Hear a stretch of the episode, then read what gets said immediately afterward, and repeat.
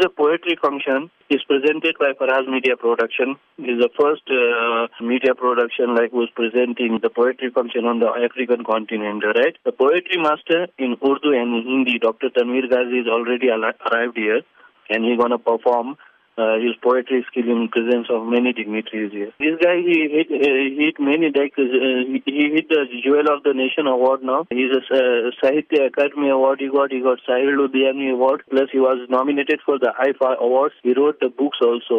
How does poetry performance help in creating social cohesion amongst the different cultures in South Africa? I believe like any language is great when you pass a universal message, you know, for unity and peace. But Urdu and Hindi, you know, that carries an emotional bundle related to any common and extraordinary human being. It's a very colorful language, you know. And it's a great example, like you will see, we're mixing with the poetry is like, the beauty part about the poetry is poetry has no tag of any religion or any caste or any, any caste or any nationality, you know.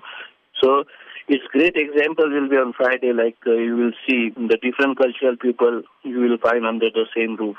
I am aware this is the first time this sort of production is taking place, but what has yeah. inspired you to undertake this? Obviously, that's I'm doing the one hundred years of Mandela, so my inspiration is the person who really uh, lived an impactful life with many superlative qualities, none other than Mister Mandela. The person who rewrite the history of the generation of South Africans. So it really inspired me from is one of the quotes when you say it's... Uh, It always seems impossible until it gets done, you know. So that line, I think, has inspired me to just get up and go for the, my goal, you know. So, and I started my journey with this poetry because the poetry, remember, the, my teacher always told me the words can heal and the words can hurt. So I'm trying to healing out of it.